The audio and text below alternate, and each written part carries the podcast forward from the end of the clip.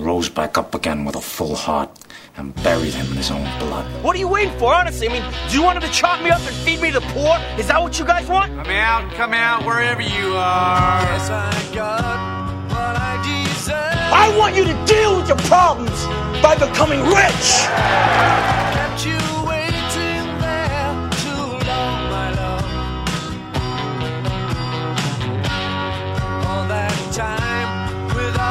You swore that you'd fire me if I came in late again. You swore. Fire you tomorrow. oh, who the fuck are you? I'm the guy who does his job. You must be the other guy. The way of the future.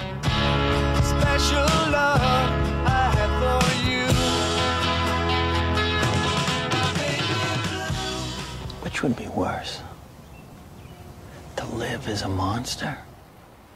Or to die as a good man? Hello, everyone. You're listening to the Directors Club podcast. I am Jim Laczkowski, and before we begin, once again, I want to take a little time beforehand um, to uh, inform you about a couple of things. First off, I want to thank everyone for checking out and subscribing to the many great shows over at NowPlayingNetwork.net. Two new shows have come aboard, and I know firsthand that they are well worth your time. We have Fresh Perspective, hosted by Jeff and Rebecca, which is centered around a monthly theme that they determine. Um, and they give us two episodes, making it a bi weekly podcast. And their first theme for their debut was entitled Schools Out. So for July, they uh, took upon certain films that cover, you know, high school and that age range. Um, you know, it's coming of age stories while in school or out. Um, and the first two films they did for uh, episode one and two were Dazed and Confused and Heathers. Uh, I really enjoyed the discussions. It's a, it's a very short and sweet show, averages around 30 minutes. Since, um, you know, I know a lot of you are busy, I've, I've maybe a shorter show suits you, and that's totally cool. But I'm big fans of Rebecca and Jeff and their enthusiasm for all things cinema, so be sure to give them a look. And I can't say enough good things about Patrick Rapol's horror commentary extravaganza, Tracks of the Damned. I've said many great things about Patrick, and I mean them all, but to hear him basically um, take control and decide to put out his own content is something that I had hoped would happen, and I'm glad it's finally here. He's um, doing full on feature length audio commentary for films um, such as The Giant Claw, Fright Night, The Mummy's Tomb, Oculus. He does extensive research and discusses the many strengths of the horror genre, and he examines the film itself as he watches it. And you, can just check it out, man, because you can, you know, get the movies however you see fit, rent them, preferably, and then listen along. You get your own personal guide via Patrick Rapol, former co-host here. It's a great idea. It's a great show, and as you know, I fully endorse everything that guy does. There is a reason I chose him as a co-host, co-host, co-host early on. So he's formerly of the show, and uh, I'm very proud, very proud to be his friend, and honored to have him on the Now Playing Network. Also, another new favorite podcast of mine just released a brand new episode with guest Joseph Gervasi. Bill Ackerman's supporting characters is always one I look forward to since the interviews are um, engaging, to say the least. I know I use that word a lot, but um, you know, and, and the interviews aren't with big names necessarily, but people that are behind the scenes that share their passion for film uh, openly and candidly. So if you love cinema, you've got to get on this podcast. Supporting characters, check it out, subscribe, leave a review on iTunes. It's a refreshing conversational podcast that is more than just your average interview show. Um, yeah, like I mentioned, give it a review if you dig it, uh, along with all the others. If you like what you hear, um, over at NowPlayingNetwork.net, you got Final Emergency, hosted by Jim Hankey, Movie Madness, hosted by Eric Childress, and of course, Directors Club. Simply just going on iTunes, clicking on five stars, can help boost your favorite shows higher on the charts. So if you like this show or any of the Now Playing Network podcasts, you got to head down to iTunes Or you can support the show simply by sending feedback. Send us your thoughts. You can send those to nowplayingnetwork at gmail.com or directorsclubpodcast at gmail.com. Now, once again, as I mentioned for Scorsese Part 1, one of my favorite film critics that couldn't have been nicer to have me visit the WGN studios to record um, the first part and now part two. He's back, Nick Digilio. Uh, again, an inspirational figure to me in so many ways. His passion for conversation and connecting with others is always apparent when you listen to his show. And, uh, well, his movie fandom goes without saying. It dates back to 1985 uh, in, in terms of appearances on the radio. And I've been listening since 1989. And he said something to me that made an impression after, I think it was, yeah, it was Gene Siskel who passed away. I called into his show, and Nick told his co host at the time, uh, his name was Gary Lee Wright. He told Gary that, you know, when when we were just having a conversation about criticism and critics and movie love in general, he actually Nick actually said that uh, I could go on to have some kind of stamp on film criticism, and you know. He did have to say something like that, and that was just uh, pretty mind blowing for me to hear since I was an aspiring critic, and you know I've had reviews written at the time, and I knew that my love of movies was going to transform into something special, and I really hope that Directors Club remains that endeavor. So, just you know, just keep that in mind. That I, I, I, I, know I put him on a pedestal to some degree, but it, it's for good reason because I wouldn't be who I am today if it weren't for his um, encouragement and and reinforcement all these years. So, thank you, of course, for listening. Thank you for your support. It means the world to me. If you are listening, you may not even be a full fledged subscriber, and that's totally cool. Just wanted to thank you again for giving your time to this episode, to the first part and the second part, and to any episode that you may be curious to listen to. And I thank you, thank you, thank you from the bottom of my heart for checking this out. Whether you're a Nick Digilio fan, a Scorsese fan, or just downloaded this by accident. Now, let's get to it one of my favorite conversations with one of my favorite people. Here's part two of our discussion on the one and only Martin Scorsese.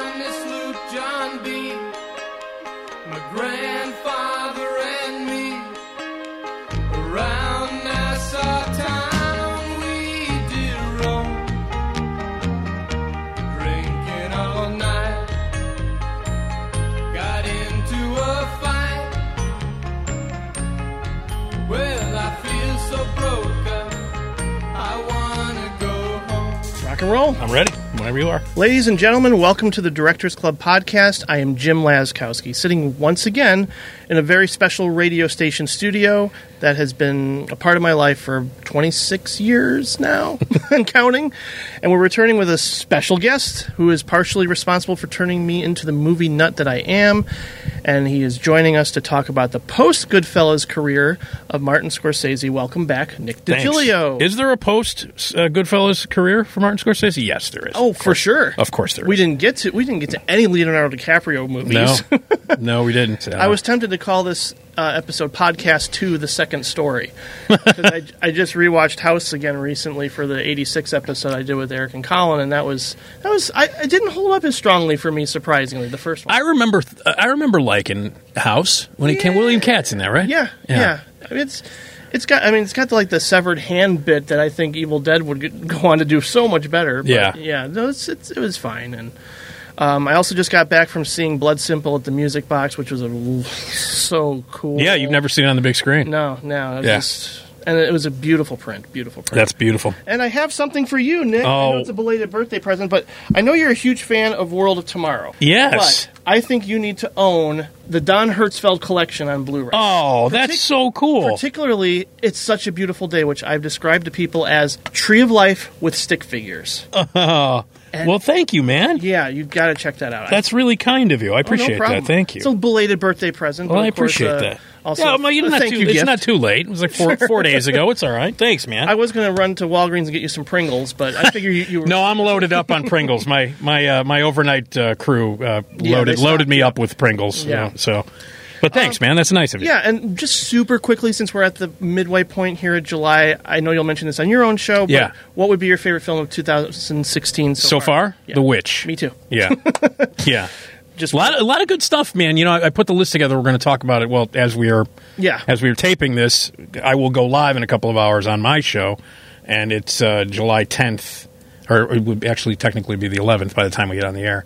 And uh, Eric and Colin and I will unveil our top 10 best and worst movies because we're halfway through the year. and I will link to that when it's a podcast No, tomorrow. I appreciate that. Yeah, and Yeah, it's sure. it's uh, as I looked at it, um, I actually had more movies this year that I liked than disliked, and then I realized it's because I've now gotten to the point where I'm choosing to not go to certain movies. yeah. Is it like I know you you sat I've in had, for us? I've had to skip a couple too when yeah, I'm on for your yeah, and uh. I know that Eric and Colin. If I hear that they went to go see Independence Day, I'm like, yeah, I'm not going to go. No, you don't need to. I don't. I don't, waste need- your time. Don't need to see that shit. No way. Yeah, for me it's The Witch, and then I'd say uh, Swiss Army Man. I really, really liked a lot, I did too. and um, Sing Street. Sing Street's got a You know, special place in my heart. I, I like Sing Street a lot. I, you know, what? and as I was narrowing down my ten, it didn't make it. wow. I know, Yeah, I know, no, and I'm going to hear it from Colin and Eric. Yeah, Trust me, they're going to kill me because I th- have a feeling that that's probably number one on both of their lists. I wouldn't be surprised. Uh, and, and but choice. it may, it was number eleven. It, it, it just Yeah. didn't. So the moment that older brother gives him the Cure record, I just yeah. No, it's a great God movie. it. It is a really, really entertaining movie. yeah. So- well, let's get to the subject at hand. All right. because we have to return to the filmography of one of the true greats of cinema. It's unfortunate that I we're, know, we're gonna start- the movie that we start with. It's your least favorite. It's definitely one of his weaker films. Um, but oddly enough, it was the first Scorsese movie I saw. As a yeah, that's I learned that the last time we did this. Right. Um, I don't know. There are a couple things I like. I like Joe Don Baker mixing Pepto Bismol with uh, Jim Beam, mm-hmm.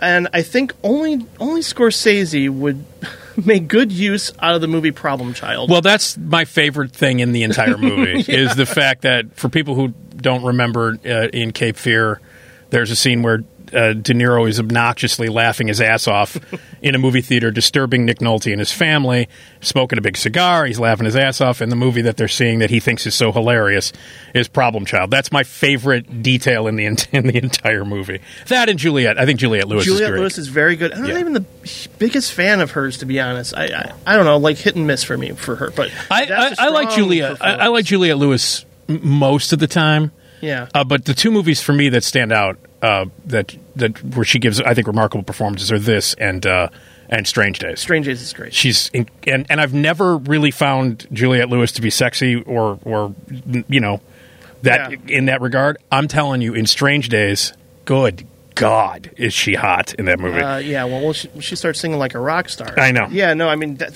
so Cape Fear was the first movie you, you ever saw by the Scorsese. Yeah, and it left an impression. Yeah. Just, uh, just because it was so out there, and it was De Niro being, you know, like almost like I think I said as a manic cartoon character last Yeah. time.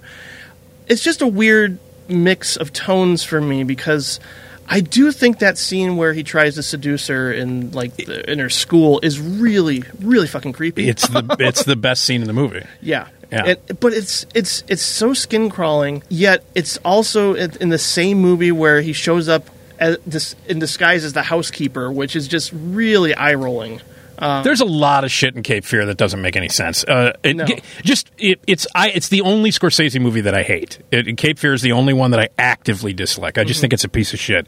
And um, I remember that year I was massively disappointed by three of my favorite uh, American filmmakers that year in 1991. Three filmmakers. Now I've gone on when I I'll tell you the three the three filmmakers. Number one was Scorsese. He let me down with Cape Fear. Right. And he, that's his follow up to Goodfellas, and I I hated it.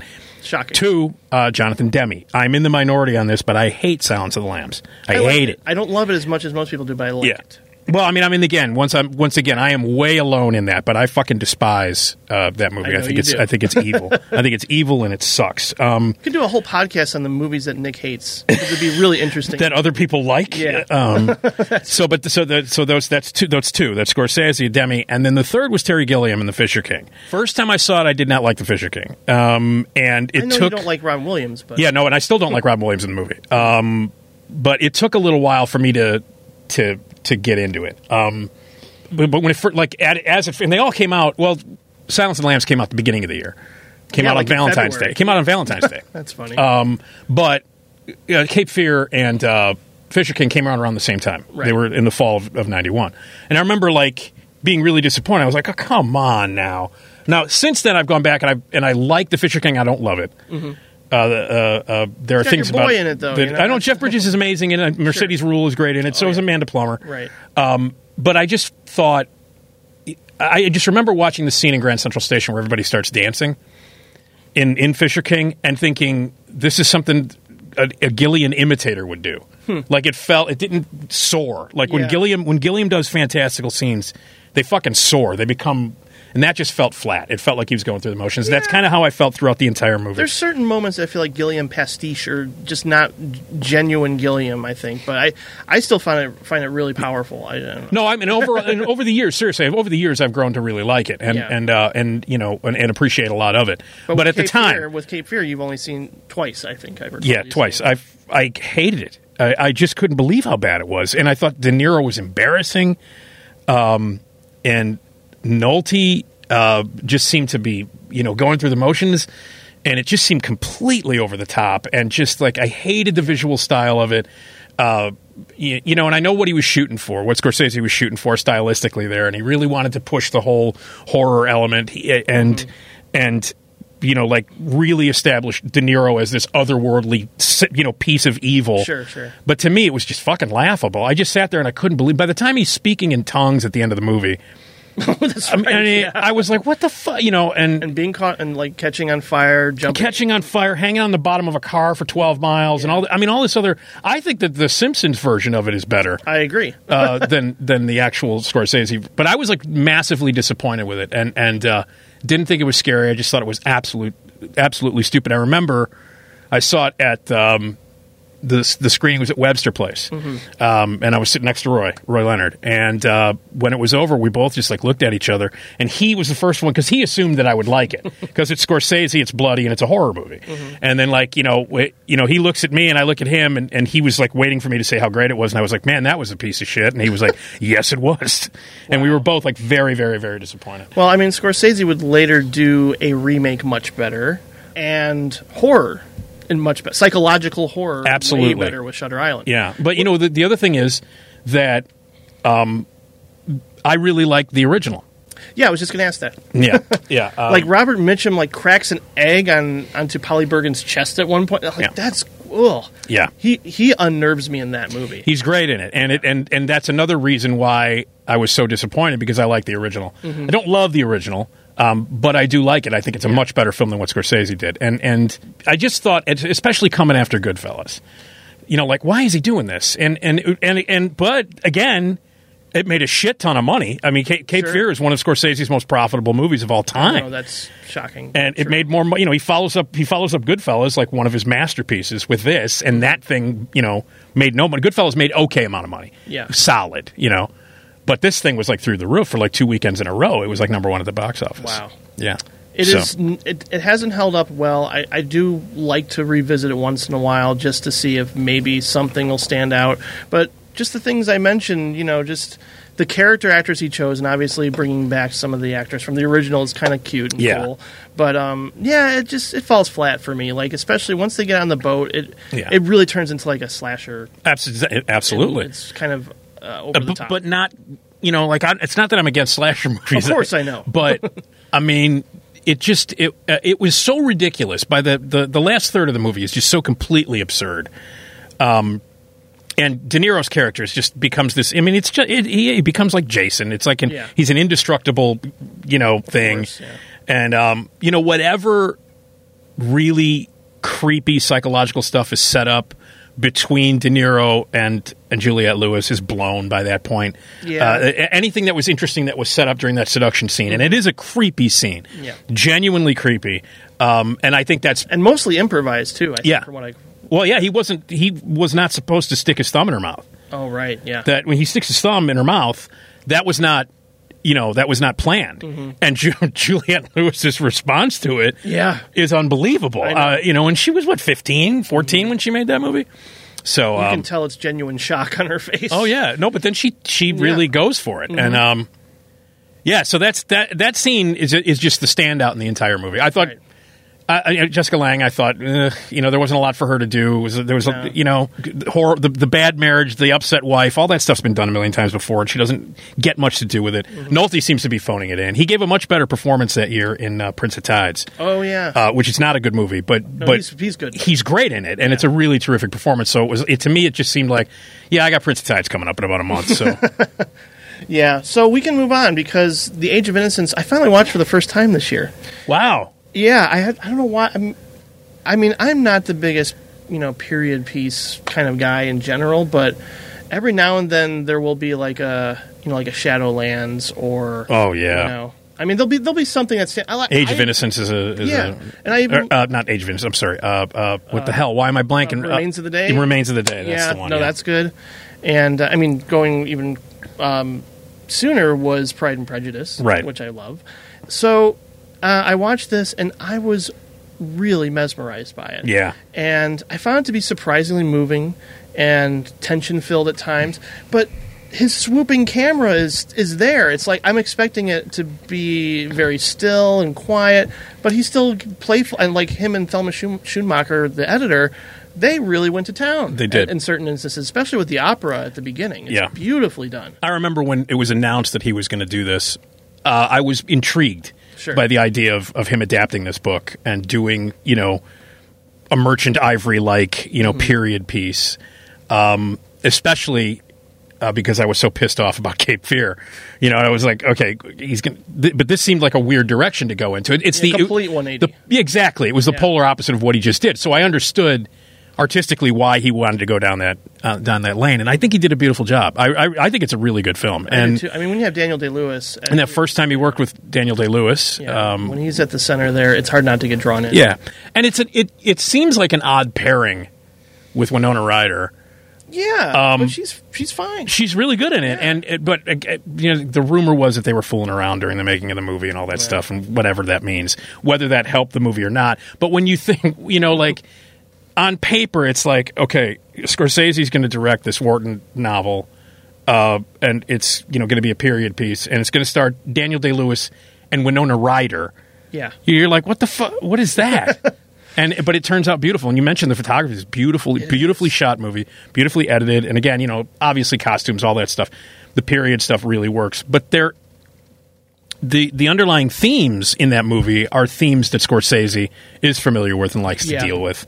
Um, but he did it in a different way, and I found it to be a completely refreshing anecdote anecdote to uh, to to Cape Fear yeah, no, absolutely. and and it didn't turn out to be like like like I think well maybe some people do think it is, but I don't think it is. I don't think it's like an interesting footnote in in Scorsese's career. He's made he's made a couple of those. He's made a, he's made especially it's in this. not minor Scorsese. no, It it's isn't. not. It's not.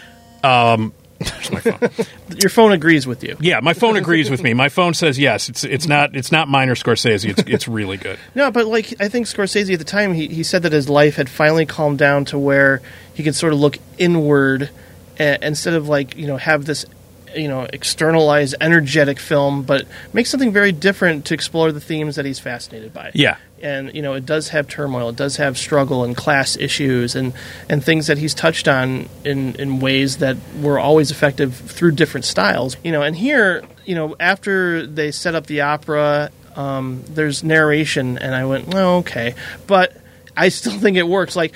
And we- I don't know if we talked about this for the first episode, but Scorsese is one of the few directors out there that doesn't make narration or voiceover sound like a crutch. You know, it's like Brian Cox in adaptation just saying that don't ever use voiceover ever. Right. And um, but with Scorsese, it, it seems to work almost every time. Yeah, almost every time. Um, we'll get we'll we'll, get get, to- to Wolf of Wall Street, uh, but but no, no. Scorsese Scorsese's voiceover stuff is is I think I think it works most. It's really funny that uh, we're talking about voiceovers. A couple of weeks ago, I busted out my uh, my six disc uh, Blade Runner uh, thing. Six disc, wow. Yeah, it's like it came in like a big metal case, and it's got it's got all four cuts of the movie, and it's got this, and it's got and it's got uh, the documentary, the three and a half hour documentary Jeez. of the making of it. Uh, it's called Dangerous Days. Have you ever seen it? No, I haven't. I should. Oh my god, Jim, it's phenomenal. Okay. It's fucking great. It's there, it's, it's it's three and a half hours long, and it's about the making of, of Blade Runner. Uh, the original title of the script was Dangerous Days. That's why the documentary is called Dangerous Mm-hmm. Days. So It's this three and a half hour documentary, and this is how thorough it is. About 50 minutes of the movie is dedicated to production design, about the production design of the film. 50 minutes of it. So it's clearly specifically made for geeks like me who have seen Blade Runner like 5,000 times. Yeah. And in that documentary, they go into a very, very long explanation uh, and detailing the background on all the voiceover stuff that ended up in Blade Runner. Uh, you know, how they didn't want it and then they had to record it. And that, um, it's really funny listening to that because you talk about how, uh, uh, how, uh, when voiceover works, like in the hands of Scorsese, it's great. Yeah. Uh, but when it doesn't, and, and That yeah, I mean, you, Blade Runner, I'm not a fan of. Uh, well, I- Yeah, I know it has the. It's supposed to capture the noir Right. sort of feel and Right. everything, and just Well, it's because people, it's because the studio didn't get the movie. They didn't understand it. They had no idea what the fuck the movie was about. So they were like, "You have No to do." So I happen to, I happen to really, I love the voiceover in Blade Runner, only because it's the movie I grew up watching. Sure. like it came out, I was 16 Yeah. Years old when that movie came out, or 17 years old, and uh, blew my mind. And so the movie that I watched over and over and over and over and over again on VHS and on cable was that cut. Sure. And it wasn't until like 10 years later when they released Ridley Scott's cut without the narration when I went, oh, this is better. so I happen to like both of them. I happen Yeah. to because I have a soft spot in my heart for the 1982 version. Right. But when Ridley Scott's actual cut came out without the narration, it is a, such a different experience. It's amazing how different how different it can be. Movies can be if they don't rely on that. And and uh, and I think that's a great example of it. And but like you said, I think Scorsese can do it. He's one of the one of the few guys that can get away with excessive amounts of. Uh, of, of voiceover. I mean, Goodfellas. Uh, half of that movie was told Yeah. in voiceover. I, I don't like it when it sounds like an audiobook because even in I think it was like that movie Personal Velocity. That was like my only complaint because I, I love the acting so much, but the, the voiceover just sounded like it was like somebody reading an audiobook to me. Well, but you know, the other thing about it is if you're going to describe what's happening on screen when it's happening, Yes, you don't need it. nuts. And uh, Right. Scorsese rarely, rarely does that. Lot, most of the voiceover stuff is like the inner monologue of the characters or what's going on in their head or how they were feeling as these things that you're watching. Because obviously, you know, Scorsese's a you know a visual master. Yeah. and so he'll tell the He's story visually. to the narration too that just complements Yeah. the cuts and things like that. But I, I know he was uh, influenced by the Heiress by William Wyler for Yeah. this particular film, and Mhm. I that's a director I'm going to catch up with some too. Oh, there's some great stuff there. Yeah. There's a lot of don't there's a lot of great stuff there. It was it, it, it and some people actually I remember when it came out a lot of people were calling it a vanity project and it was because because at that time Scorsese um, was pretty much consistently ignored when it came to Oscars, especially you know following Goodfellas, you know. Um, but like he, you know like all those years at that point Scorsese had never won and everybody was being very cynical about it. I think, including myself. I was like, okay, well, he's going to make this movie, so hopefully this will get him the Oscar. the Prestige picture, exactly, and it did get nominated for a bunch of Academy Awards. He got nominated for it, and and uh, but it didn't win. '93 would have been. piano. Well, obviously the best movie that year is Fearless, but Yeah, and that didn't get nominated for anything. Well, Rosie Perez got nominated. oh yeah, yeah. Um, wait a minute, hold on. I happen to have. I just brought these out for no reason, and uh, I can tell you what. That's least okay. Podcast you can have dead air, or, or we can edit it out. Right. I have the this. I, I have my list here. 1993, my top ten: Fearless, the Piano, Dazed and Confused, Perfect World, Oh yeah. Secret Garden, Naked, uh, Menace to Society, Ruby in Paradise, What's Eating Gilbert Grape, and Hard Boiled. So clearly, of those were clearly, I didn't go with. I, I was not in. I was I was not on the Academy's side that year. I'm trying. I can't, oh, Schindler's List for God's sake. Jeez. Yeah. That's such a that's such a good year. yeah, '93 was an amazing year. Yeah. An amazing year. You got Dazed and Confused, Piano, Fearless, all in one year, All all time greats. all time. Yeah. Yeah. So So let's get to a movie that I know a lot of listeners are going to be very mad when I say this, but I just think Casino might be the most overrated movie from Scorsese. I mean, I think there are a lot of people at this point who agree it it's Goodfellas light, I guess, or it's just it doesn't have uh, a lot of the strengths that Goodfellas has. It- but there are a lot of people who back it up and love it almost as much as Goodfellas. I don't and understand I, that. I, I don't feel that way. With you 100%. I, be, I become a little restless watching this movie. I, Oh, yeah. I think pacing is an issue. Uh, I feel like De Niro's performance is just a little too detached, um, and Sharon Stone is the complete opposite, where she's like too over the top at times. the best performance in the movie is James, James Woods. Woods. Yeah, yep. it's the best performance, and Don Rickles. Yeah. Um, but I I'm not a fan of Casino at all. It's my sec. It's it's no, it's not my second worst. Uh, on you know, and on, of of the list at the bottom um, of my list here, because I made it, I put all his movies in order how I like them Uh, in gonna say preference. Wolf of Wall Street, aren't you? No, the, uh, on the bottom is Cape Fear. Next is Wolf of Wall Street. Then Casino. Um, so I didn't like Casino. I didn't like Casino at all. And and the thing about Casino is, this is one of the first times that I'd ever seen Scorsese treading water. Nothing yeah. new. There's nothing new in Casino. Good opening Nothing. credits. yeah, great opening credits. Yeah. Great opening credits. Um, uh, Woods gives a phenomenal performance. Uh, Sharon Stone, way too big. Pesci's character is ridiculous in Casino. Ridiculous. it was like allegiance. they took they took what he did in uh, Goodfellas. They ratcheted it up like by a thousand.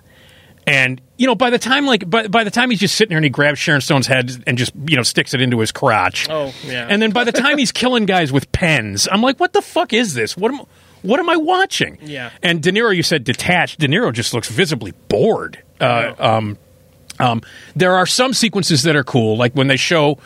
I mean, it's not a terrible movie. It's just I just think it's not good. That when they show the inner workings of the casino and how that Absolutely, works, yeah. beautiful stuff. Like Love really top notch Scorsese, visually telling you something that you've never seen. shots. Beautiful yeah. stuff. Uh, Good use of montage, of course, because he does that so well. He does it beautifully, and again, great use of music. The, Yeah. the you know again the music as as is in every Scorsese movie, a beautiful use of the music, and you know so visually sumptuous. But it, it like I said, it was just like you know, man, you've done this before, and and you've done it better. And it was the first time that I saw him j- repeating Coasting. himself and coasting. Yeah. and I still think Casino is a weak film. Um, you know, when and I have friends who love it. Of course. Uh, but I I don't get that at all, man. I just don't at all. I sort of shrug it off. It's like uh, you know maybe two and a half at the most. Stars? Yeah, Yeah. You know, and I just kind of go, why doesn't this work as well? Because you know you have all these great actors. You got Yep. Scorsese. You got an interesting story. You have Vegas for crying out loud. Yeah, but and it just it, and it, it like like Goodfellas, based on a true story. Uh, the stuff really happened. The, the here, are- here are the things that it, the, the things that I like about Casino. Besides, like some of the visuals, like the like I was saying, the the inner workings of the casino shit is great. Mm-hmm. Um, every scene with James Woods is is phenomenal. He's fucking great. Did he? I think he got nominated for that. I know Sharon Stone did. Um, well, he should have gotten nominated. he should have if he didn't. Um, but You have Joe Bob Briggs there in the Joe Bob Briggs is in it, and and I- and, and um, uh, uh, uh, Don Rickles uh, getting smashed on the head with the phone. Uh, I remember feeling really terrible about that. You know the story about how Rickles got that role? No, I don't. Okay, I'm not going to tell it as good as Rickles, obviously, because he's fucking Don Rickles and he rules. But evidently, he was at uh, there was some Hollywood party, and Rickles was there, Mm. and uh, he's like, I don't even know what the hell I'm doing at this thing because he's like, when you have a big Hollywood party, Rickles, you don't think Don Rickles is going to be like number. He's like George Clooney, Don Rickles. Those are the the two guys we want. So, so uh, evidently, Rick, Rickles is at this party, and Scorsese and De Niro and those guys, you know, they they come in. And they're across the crowded room, and the place is like looking around, and, and De Niro is, you know, there, and he kind of like acknowledges uh, Don Rickles, and Rickles looks over at Scorsese, and he goes, and this is exactly what he says: "Hey, Marty, when?" and then Scorsese called him two weeks later, and he's like, "I'm going to put you in the movie." And that's what he said. Hey, Marty, when? I wonder if that works for everybody.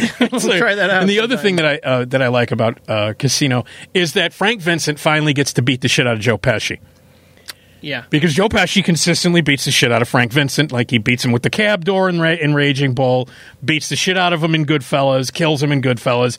So there is something the really there was something really lovely about the casting of Frank Vincent um, beating the shit out of him with the Mm-hmm. Sure. baseball bat in the middle of the field. Yeah. Uh, so there was something. I mean, you know, as a Scorsese fan. I, I'm, you know, like, I know all Scorsese fans are like, Frank Vincent finally got to beat the fuck out of, out of Joe Pesci. That's pretty cool. Sure. So that that was good. You know, my dad went to school with the Spilotro brothers. what? Really? I met one of the Spilotro brothers cow. when I was a little kid, and uh, and it, I I'm trying to remember which one. Do you remember which one Pesci played? I mean, it's he's not Spilotro in the movie. He's not named Spilotro, Right. But he's based on one of the Spilotro brothers. I don't know if it's Tony or the other one, but anyway, one of the ones think- that I met, yeah, and I, I think, think I Tony. I think I met the guy that Pesci played when I was a little kid. My dad I went to grade school with him. wow. And so uh, I remember when my dad kind of still kept in contact with them every once in a while in the neighborhood. Hey, um, he came up, and I, I just remember him grabbing me by the cheek and squeezing my cheek. Look at this kid. Look at this kid. so I've been touched by Tony Spilotro. Hopefully, you didn't have any pens around. No, he didn't, and he didn't. No, no, he didn't. Good. So Yeah, so it's weird because it made a lot of money too. Casino made a lot of money. Yeah, Yeah. no, for sure, and, it, and was nominated, and, then once again he didn't get it. But Right. it's interesting that we're sort of like just how we're starting out here. It's like you know something a little wild, and then something a little tame. Now we, you know, Casino's a little wild, and now we got something very subdued with Kundun. Yeah. And you know it's it's very good. I mean, it's almost a- like like a David Lean kind of a feel to it with. God, Roger Deakins cinematography and Phil Beautiful. Glass's score. Yep. Um, and you're venturing out to like this whole other world that I did ha- knew very little about. The only I knew about Tibet through the Beastie Boys of all of all things. well, sure, man. you know, so I mean, but at the same time, it's like, oh, I'm really learning something Right. from from Scorsese telling the story. I think Kundun's a really terrific film. A lot of people were shocked at you know he, this is a Scorsese movie, Yeah. but again, if you look at the themes of the movie and uh, and the fact that it's about spiritualism, which every in at some way in some way or shape or form, Scorsese that's embedded in his in his movies, and we talked about that in part one, where you know I mean he was going to be a priest and he and, and his faith, Mm-hmm. uh, growing up Catholic and uh, uh, and in the environment that he grew up in, and uh, it's a quest for atonement. it's- yeah, it's Yeah. it seeps into every movie that he makes. So I wasn't when I when I heard that he was making Kundun and you know read the synopsis and what it was about, it didn't seem as shocking to me as say Cape Fear. Yeah, you know, like well, he did Last Temptation of Christ, and I, I mean, it's a whole different religion, but Right. still, I mean, it makes sense that he would tackle something Yeah. different. And I, I think maybe his newest movie is is going back. Was it's like maybe 17th century Nagasaki with silence, Right. So, Right. that'll be great. Yeah, it looks great. No, it looks great, and Yeah. you know, and I know that I don't know. Um, the last I heard, they were going to try to get it out yeah, at the end of 2016 you know because they i mean obviously they're going to want to get oscar nominations for it and stuff but it looks great i mean Yeah. all the behind the scenes stuff that i read it looks great but you know but kundun is as you as you as you said not working with uh, well, Schoonmaker cut it, but not working with like a cinematographer that he's. I don't think he ever worked with Deakins before that. was I think Casino was Robert Richardson. Richardson shot time. Casino, yeah. Yeah. I think Deakins. The first time they ever worked together was was on uh, yeah, was on Kundun. Yeah, I think so too. Uh, and Deakins is one of the most magnificent cinematographers. I mean, really, his movies are just jaw dropping. All you got to do is look at any of the. Well, you just saw Blood Simple right. earlier, earlier tonight. So you know, you look at the work that these that this guy does. It's it's astounding. I know. Um, and I- Philip Glass's score is unlike anything that Scorsese had ever used before. It is Mm-hmm. I think he was stylistically. probably uh, inspired by what Paul Schrader did for Mishima. Yeah, yeah. yeah. I think Kundun is one of those movies that is an anomaly. Um, it's unlike anything Scorsese had ever done before or since. Yeah. Uh, and and it is a real departure from the stylistically from the kind of stuff that he did. Although thematically, it it makes sense. Yeah, it's very meditative, no pun intended. But I mean, No, it is. yeah, it's just you know, like I think uh, at one point, an authority figure tells you know the little Dalai Lama that Right. religion is poison, Right. You know, and um, I think was it Melissa Mathison? She, I think she's the one who, who wrote this the screenplay. She did. this. Yeah. Yeah, yeah. yeah. So I mean, it's it, it's, it's and she just wrote. Well, she's passed away, but uh, BFG. the BFG was her last screenplay. Um, Yeah, but yeah, no, she she she wrote the she Yeah, wrote religion, devotion, and um, you know one man's struggle against external forces Right. and the powers that be, that sort of thing.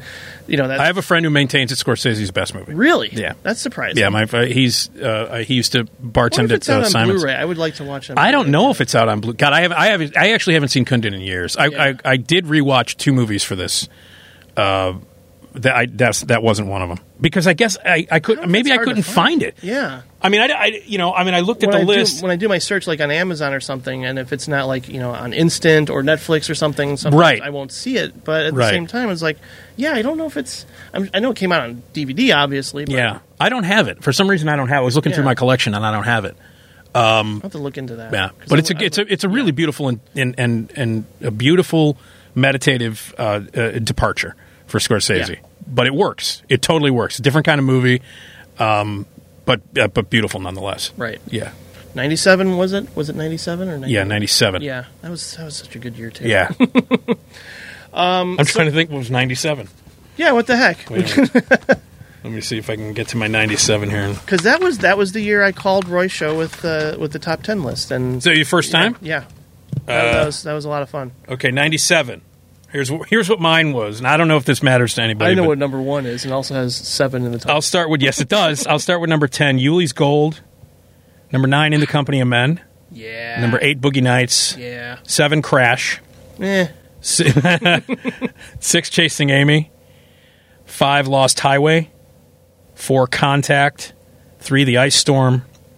2, As Good as It Gets, and 1, 817. Wow, you like it as good as it gets that much. Oh, yeah. Yeah, I mean, I love James L. Brooks. You can't go wrong. Yeah. I, just, don't- I don't know. I I can't see them lasting at the end of that movie. I don't know. I you know I don't. I love that movie. I Yeah, I really know, do. I know. I really do. Uh, and I and um Gotta love the dog. and I love the no. I just I love everything about this. Actually, Yeah. one, it's actually kind of one of my favorite one of my favorite go to movies. Yeah. Uh, it's got Yeah, it's such comfort beautiful food, yeah. dialogue in it, and James L. Brooks. I was just uh, you know Netflix um has all seven Albert Brooks movies now Mm-hmm. streaming, and I. It's not like I've not seen them before, but for some reason I'm like, oh, they're on Netflix now. Yeah. So I've been watching fucking Albert Brooks movies that I've seen a million times. The other night I watched Modern Romance. James L. Brooks Oh my God. is hilarious in that movie. hilarious. Um, and speaking of That's that's Scorsese, total he- it's a weird movie to say that's comfort food, but what, that, Modern Romance? Yeah. Oh, please. You've heard of No Win Situation, Vietnam, this.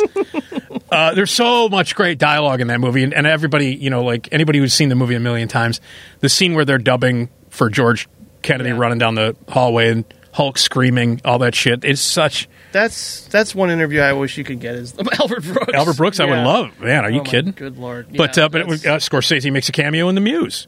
oh, that's right. Yeah. Yeah, yeah, Yeah, which is not one of Albert you- Brooks' you- best movies. You mentioned uh, Chasing Amy, and what just came to mind is the fact that I saw Kevin Smith at Zanies in Rosemont. oh, did you go? yeah, it was so much fun. Was it? Yeah, it was great. I mean, he's people ask like maybe three questions for an hour and a half, Oh, yeah. and of course he just goes on No, all these long-winded tangents that are so entertaining. Yeah.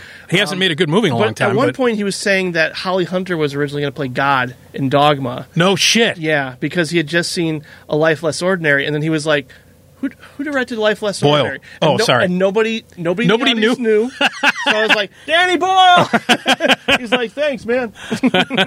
so yeah, that he's oh my god. And when he talked about Alan Rickman, shh, Oh, I bet. my lord. Yeah. So, yeah, that's that was- cool. that was- I, was heard he was coming. I know uh, our friend Rick Geezer here at WGN is he works PR for Zanies. Oh, and cool. uh, and he was posting a bunch of stuff online Sure. about about him appearing in Rosemont. It's incre- incredibly entertaining stuff. If, if people have not seen uh, Kevin Smith's videos, the the, yeah. the live stuff when he does the colleges and stuff, Right. hilarious. Yeah. But you know, he hasn't made a good movie in a long time, and the new one looks like a piece of shit. Oh my god, it looks awful. the I don't even know what it's called, the hockey girls or whatever the hell they are, with his daughter and Johnny Depp's daughter. Oh my God, does it look I bad? know. Hosers, It something like, hosers. It looks like nothing but trouble bad. oh yeah, awful. Yeah, so let's get to uh, another underrated one, in my opinion, and that's Bringing Out the Dead.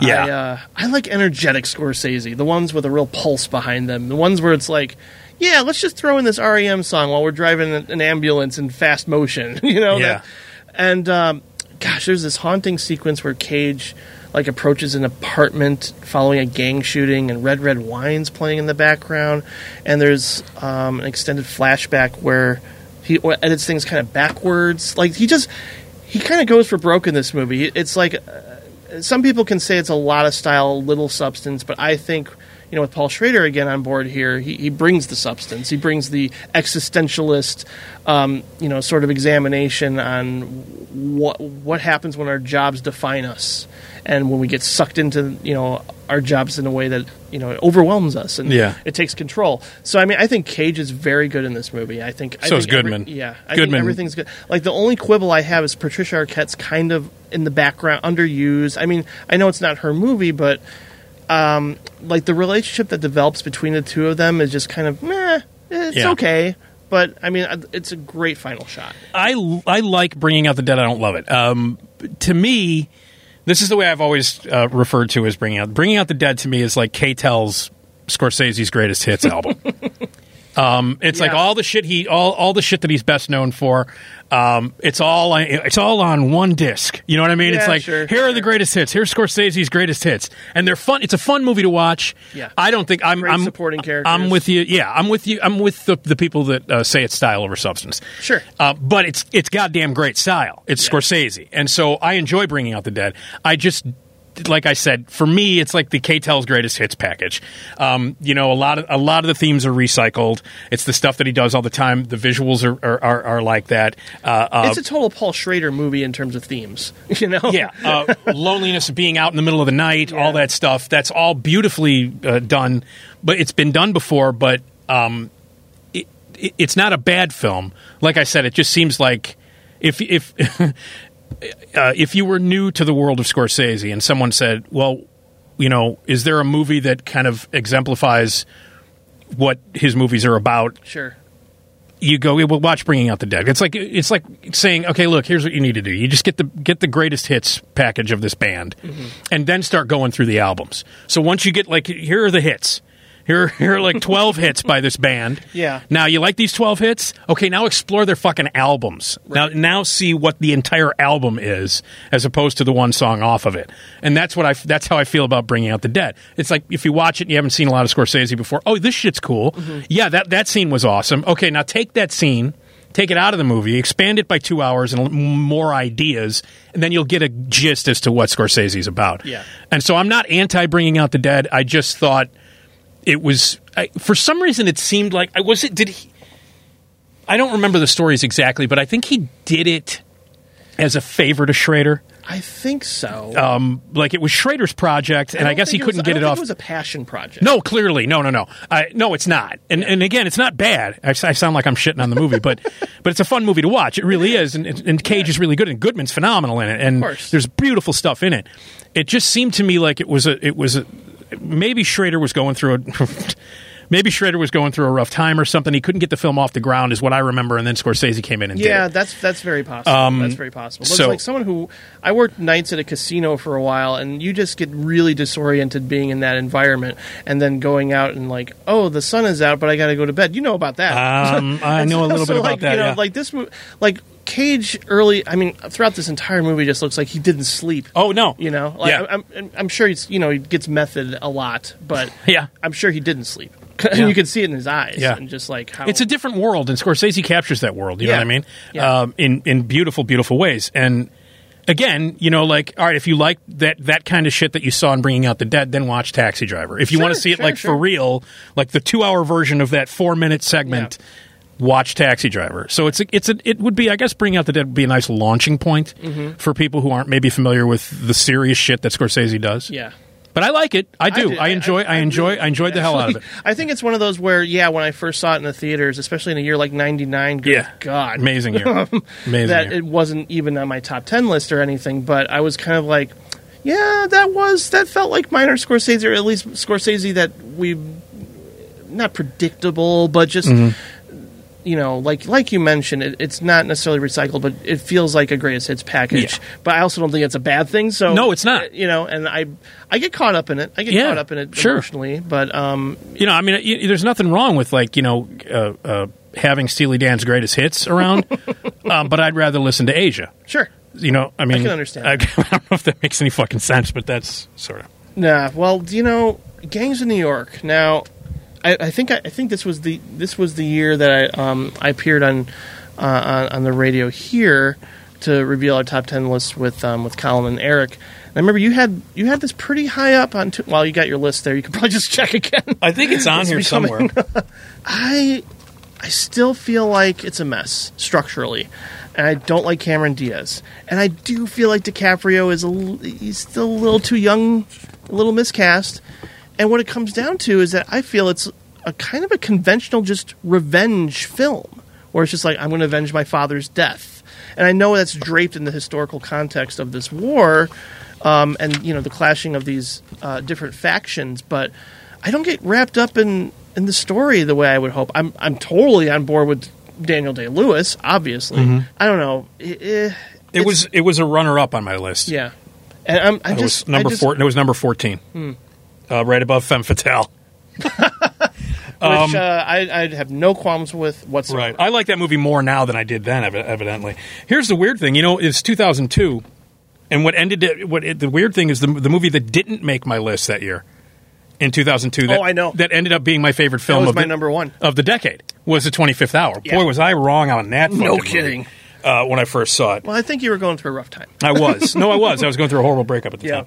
Well, anyway, Gangs of New York. I, I really like Gangs of New York. Um, um, I mean, it goes. I, I think DiCaprio's great, and the, the weak link acting wise is Cameron Diaz. Of course. there's no question about it. Yeah. Way out of her element, way in way too deep. Um, I the, the thing about Gangs of New York, yes, it is a simple sort of revenge thing. Um, but I really thought that there was his uh, there was a genuine historical interest in it. Scorsese, I, I felt that there was there was a real genuine love for the time period, Mm-hmm. and to tell this history of. Yeah, I mean, it's New York, so obviously Scorsese's the right guy to do it. Yeah. Well, this is clearly a passion project. Um, no question. I, think it was like going back to after Raging Bull. He Oh, yeah. to get this one off the ground. Yeah. and but, dude, the Weinstein's. I'm telling you, it, you can when you watch it, you can feel like it's been cut Mm-hmm. too much. I mean, I think he wanted this to be longer than it is, and the Weinstein. I don't know. Maybe that might not be true. Maybe the Weinstein's were like. Uh, yeah, you can have whatever you know. You can have the length that you want to Right. be. So, I don't. I just felt like there was a different cut in there, and certain scenes go on either too long or feel too short, in my opinion. It's just Well- it's structurally. It's I don't know. There's something about it that doesn't make it hold up for me when I rewatch it. Well, I you know, um, I think you're right. I think there's there's I think there clearly was a uh, producer's influence when it comes to this film more than I think any Scorsese movie up until that point had been. Of course, and if anybody's going to fuck with your movies, it's going to be the Weinsteins. of course, they butchered it. Nope. Hello, wait a minute, everybody. rim shot? What the hell? Um, um, but I think th- there are sequences in the movie. John C. Reilly, by the way, is amazing in it too. But, th- but there are sequences in the movie um, that I think are, are breathtaking. Yeah. Um, and the, there are fight scenes in the movie that are phenomenal. Um, and Early on, there's some slow motion that kind of bugs me, and for some reason, the score all of a sudden has an electronic beat. Yeah. you remember that? yeah. And I was like, "What? Nah, um, that doesn't belong." In But overall, you know, the the there is a. St- I mean, for me, the scene that that that makes it, it. I mean, the movie belongs to Daniel Day Lewis. Yeah. as most movies do. you know, when you have Daniel Day Lewis in a movie, it's usually it's his show. Sure. um, and it certainly is the case here. I mean, DiCaprio's good in it, but it's it's Daniel Day Lewis's movie hands down. Every time the guy's on screen, it's fucking amazing. The monologue that he has when he's draped in the American flag when when Oh, yeah. when uh, DiCaprio wakes up, and, he's got it's the it is one of the best acted sequences in terms of monologues I've ever seen. yeah, Sums up what the movie's about in like three and a half four minutes sure. yeah. and and sets up everything that's going to follow. Um, uh, you know, I think the one, the thing that I, it, it may not be structurally perfect, and it isn't. But for me, what what takes it over the top or makes it work is the obvious passion with which Scorsese felt about this project. yeah, I can um, I can sense that. As opposed to the greatest hits thing he did before. I you feel know, like he should. If Ridley Scott gets to make all these different cuts of like Kingdom of Heaven or something, Yeah. why can't Scorsese have that freedom too? I understand. I'd like to see a longer cut of this. I would too. I would too. But uh, Maybe a mini series even. You know? yeah, yeah. It- it's just an interesting story that it feels I don't know less than I don't know. if- I wish like I wish at the end I felt all this emotion welling up in me like I do with a lot of Scorsese movies, Yeah. but not not this time. it, it worked for me. Um, And also, you know, I mean, that was the year everybody was like, "Oh, he's going to win." You know, this, Oh, right, yeah. that was the year he was going to win. He was going to win. He was going to win. Chicago won. Oh god. Um, and uh, did did the what does that, what's his ass win for best director that year? Who did who did who directed Chicago? Bob Marshall? I think- he might have won. I don't remember. Yeah. Yeah, so so Chicago won Best Picture that year, and everybody thought it was going to go to Marty. Oh, it's Marty's year. It's Marty's year. It's Marty's year. Boom. No. Should have been Spike Lee's year. But Didn't it- anyway, Yeah. but yeah. I put I, I had um, here, I'll give you my top ten real quick. Ten was Jackass the movie. Nine Minority Report. Eight The Two Towers. Seven Adaptation. Six Far from Heaven. Five Possession. wow, I don't remember that movie at all. Neil LaBute with Gwyneth Paltrow. that. It's a That's- great film. Yeah. Uh, four. Here's a really uh, underrated movie. Um, Changing Lanes. Yes. Phenomenal movie. agree. Phenomenal movie. Great script from Michael Tolkin. Yep. Um, three was about Schmidt. two was the Fast Runner, and one was Punch Drunk Love. Wow, Fast Runner, yeah. Yeah. So and then That's but the, that's the fun thing about going back and looking at lists like we did for '86. Is like, oh yeah, forgot about that movie. Yeah, Yeah. yeah, Fast Runner was amazing. But of course, I would have included 25th Hours number one. of course. But anyway, so that was 2002. Well, you always have the power to revise Yes. at any time. Oh, it's my list. I can do what I want. Um, so you know, a biopic from from Scorsese is next with DiCaprio once again, and I like it quite a bit. I do feel like it's a little long, but um, I, I this is what th- I think this might have been the movie. I'm like, I mean, I've always liked DiCaprio, but now he's stepped up to love for me with his portrayal of Howard Hughes. I mean, again, the criticism was like, yeah, he looks a little too young. They should have cast somebody else. But I didn't feel that way this time. I thought he, I thought he nailed it. I really did.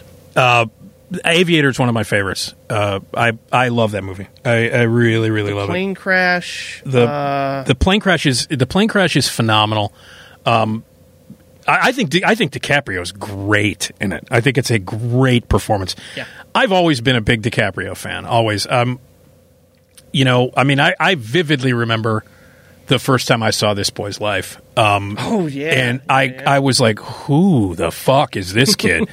um, like going. was to- that before Gilbert Grape? yeah. Oh wow. That was his first film. Yeah, Um, right, yeah. uh, uh, and like going toe to toe with De Niro in that movie, and that's a really great film. That a lot of people, you know, you go back and watch that movie. It really is, and De Niro's great in it, and Ellen Barkin phenomenal. I really love that movie. It's one of my favorites. And but I, that was like the calling card when I first saw that. I was like, who the hell is this kid? And I remember he came to town to uh, promote it because he was just at Oh, that time he was a kid, and there was this. Um, there was this for those people who are in the who have been in the in the movie business locally here in Chicago in terms of like uh, screenings and interviews and working with PR people.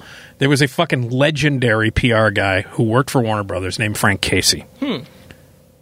Hey, Jim, if you if you ever talk to some people, like Sergio or anybody who's been reviewing movies for a long time, Yeah.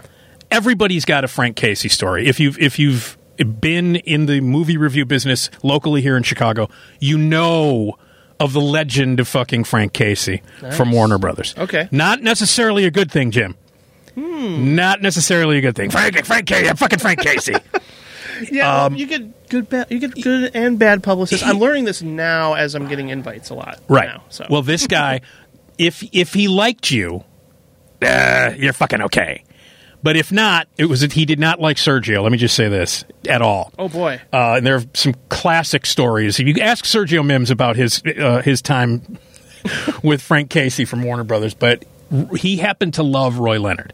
Like Casey loved Oh, that's Roy great. Leonard and Well, would do obviously. and of course everybody loved fucking Yeah. Roy Leonard. that should be a Um, show. Everybody loves Roy. So, um, I was on his good side. I was on Frank's good side just by virtue of the fact that I worked with Roy. Mm-hmm. But he would have hated me otherwise. He hated everybody, and he was this little crazy uh, guy. I, I, I think, but when he was thirty, he was eighty. You know what I mean? He was like, ah, "Son of a bitch," you know. Um, anyway, he was.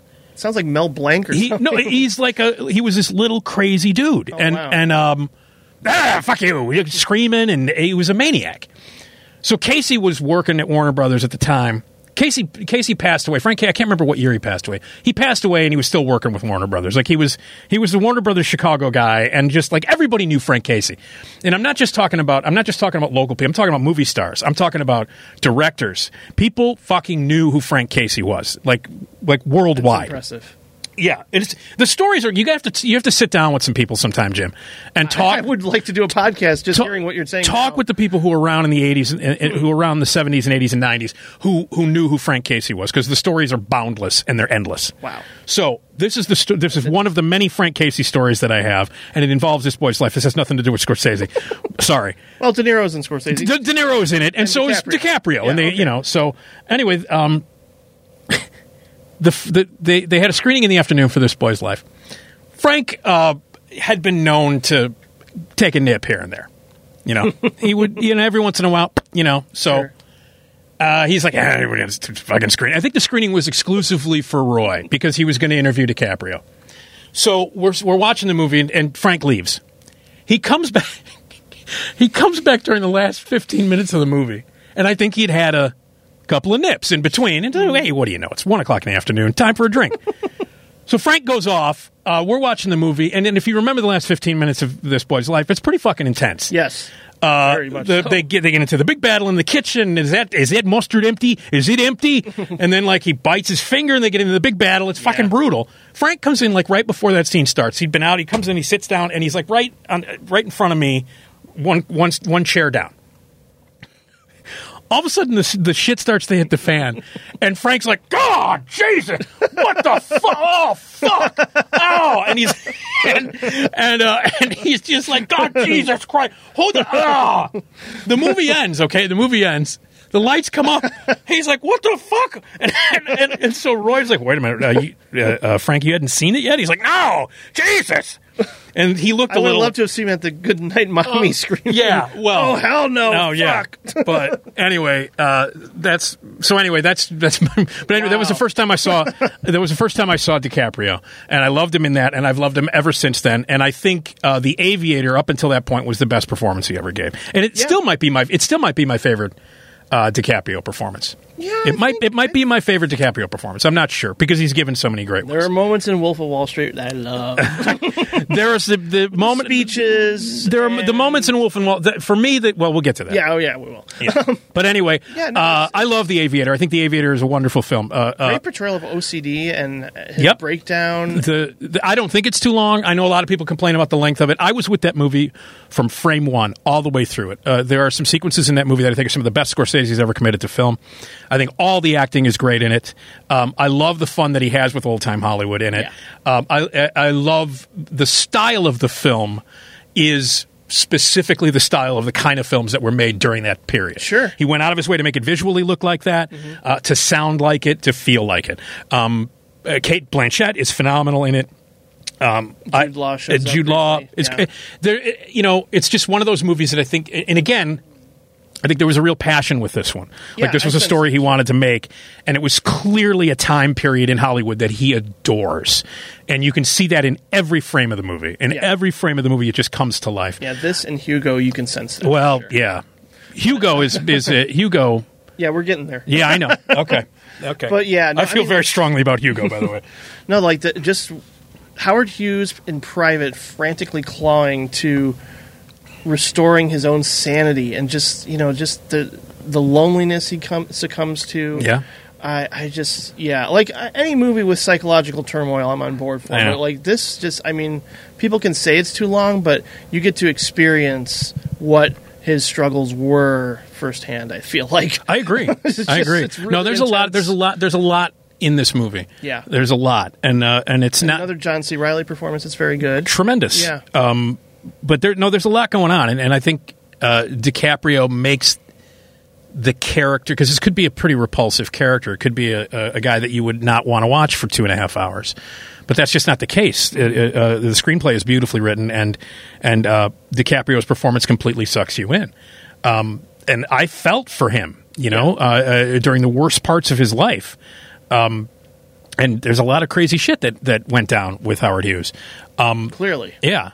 And I, I thought the movie beautifully captured that. I'm a huge fan of The Aviator. I think The Aviator is a, is a great movie. I think, personally, I think he should have won for that.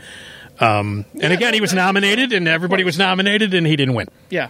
This seems to be happening way too much with the Oscars. I believe that was the year, if I'm not Like mistaken. Paul that- Newman wins for Color Money. okay. yeah, well, that was, that was a gimme. Yeah. Um, but I but I think this, if I'm not mistaken, that was the year because the Academy Awards would have been in 2005. The uh, so the uh, uh, the ceremony Right. Would have been in like March or February of 2005. If I'm not mistaken, that was the year that Jon Stewart um, Hosted. hosted. Yeah. And after who were the uh, the dudes who did the song for uh, uh, Hustle and Flow? Oh, Three Six yeah. Mafia. Yeah, yeah, I okay. think so. Yeah. That was after they had won the Academy Award. was so great. And Jon Stewart came out and said, Three Six Mafia one, Scorsese zero. yep. and they cut to Scorsese and he's laughing his ass off. And he didn't win that night either. So Eh, Yeah. What can you do? But he won the next time. So I know, I know. And it's a fun movie. It's a lot of fun. I I enjoy rewatching this one. It's like you know, I mean, maybe maybe The Aviator is a better movie, but for some reason, like if you just want to put on something light, uh, again, something kind of comforting that's just fun, Yeah. and you get to experience like just a hell of an ensemble of great This- performances. The, the Departed is the, the Departed. It's a terrific movie. Uh, uh, it really is. I don't think it should have won Best Picture. There, there have been better movies that Scorsese could have won Best Director and I for. think Nicholson is a little too much Nicholson. yeah, for me I agree. I agree.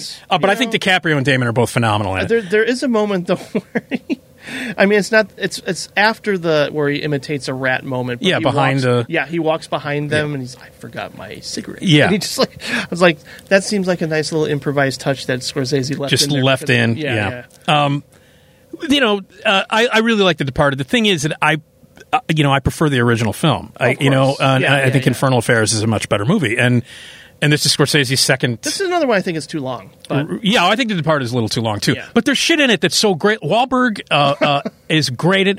Alec Baldwin is phenomenal in it, Mm-hmm. um, and it's a very it's a very entertaining movie. It's got some really great stuff in it. Um, the first stakeout scene where Baldwin loses it. Oh my god! I know.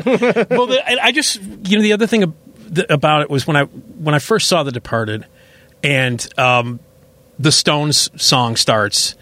Uh, I was like, okay, it's going to be this kind of Scorsese movie, and then I was like, well, it doesn't feel genuine. It just felt like yeah, I, I'm Martin not- Scorsese, so I got to put "Give Me Shelter" in here. Or I got to put, you know what I mean? Right. It. I don't know. Um, yeah, that's what I remember. Even after I, I got out of that movie, I remember messaging my friend who was a huge Scorsese fan. I was like, I wasn't crazy about. I never thought I'd say this. I wasn't crazy about the use of music outside of the uh, Dropkick Murphys. yeah. that's the only thing I like. Yeah. Yeah. I was like this. Even that's I had that same reaction when the Stone starts playing. I'm like, oh really again? I, yeah, no, that's what it felt like to me. Yeah. it felt like it was it was obligatory. You know what I mean? It didn't feel like because there's something. Ninety nine percent of the time, when Scorsese uses music or songs in movies, it feels completely organic Yeah. Mm-hmm. and it feels natural. It didn't feel that way. Like when when when you know Nicholson is walking up to the shop and you can hear the song playing. It's like, oh, all right, all right, Mm-hmm. Yeah. I got it. Um, I also like the fact that it takes like ten minutes before the titles come up. yeah, I love that too. it's like, what the hell, man? We're like 10 minutes into the movie, and it's, oh, it's called The Departed. He gets thrown into prison and bam, Right. The And there it is. That's it. but no, and, uh, um, but overall, I, I mean, I really li- I like The Departed. I think it's a very entertaining film. Yeah. Um, you know, again, you know, it was it was it was the Oscar. It was the gimme Oscar. It was like we got to give Marty his his, his Oscar. Um, but it's but it's great, and there's there are some real genuine surprises and some some amazing moments in the film. Uh, the shot of of uh, Martin Sheen's body Oh, uh, ugh, falling down. Just that one yeah. shot. I, I remember the first time I saw the film, there was an audible gasp. Everybody in the audience went, like Mm-hmm. Yep. when, it, and it was just this cutaway shot of this body falling. It And brilliantly same, same done. with the elevator. The elevator moment to me, I remember um, getting so tensed up during that scene, like because Di- DiCaprio is on fire. Yeah. Leading up to that elevator, when he's got D- Damon, he's like, "Get the fucking," you know, and, and, Right. and I remember like really being pumped. Yeah, and no like, kidding. God damn it, he finally got him. finally He's going to get him, him, yeah. and he gets him in the elevator, and then boom! I was like, "What?" Even though I'd seen the original movie, Right. But still, it's could it coming. It it it builds up beautifully. So there's great stuff in that movie. So it's Yeah. not again. This is not minor Scorsese. No, Uh, it's not. I have quibbles. I have quibbles with it. Got to have quibbles with the rat. Yeah, yeah. I think it's it's his that's his humor seeping into the movie. It's nothing that like I know people just like oh really like even in the audience are like Yeah.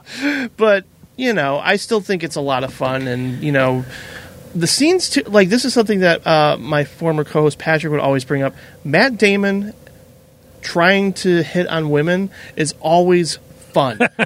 like Adjustment Bureau. Yeah. um I'm sure there's more, but in this too, when he when he's in the elevator flirting with Vera Farmiga, yeah.